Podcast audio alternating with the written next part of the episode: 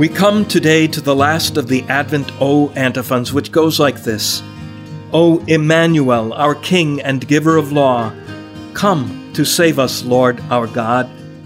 Hello, I'm Father James Kubicki. And this word Emmanuel appears in the book of the prophet Isaiah, from which the Gospel of Matthew quotes in chapter 1, verse 23 Behold, the virgin shall be with child and bear a son, and they shall call him Emmanuel, which means God is with us. On this day before Christmas Eve, we conclude our Advent prayers of petition, calling upon Jesus with words we have already used King and Lawgiver and we make an act of faith that Jesus is who he said he was God. Jesus is God with us.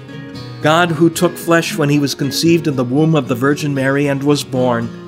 And though he suffered and died, rose and ascended into heaven, he is still God with us through the amazing gift of his body and blood, the Holy Eucharist.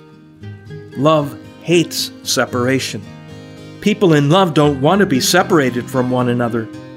God loves this way and so remains with us in the Blessed Sacrament. He doesn't want to be far from us, but He wants to be close to us. If you think about it, Christmas is really a Eucharistic feast.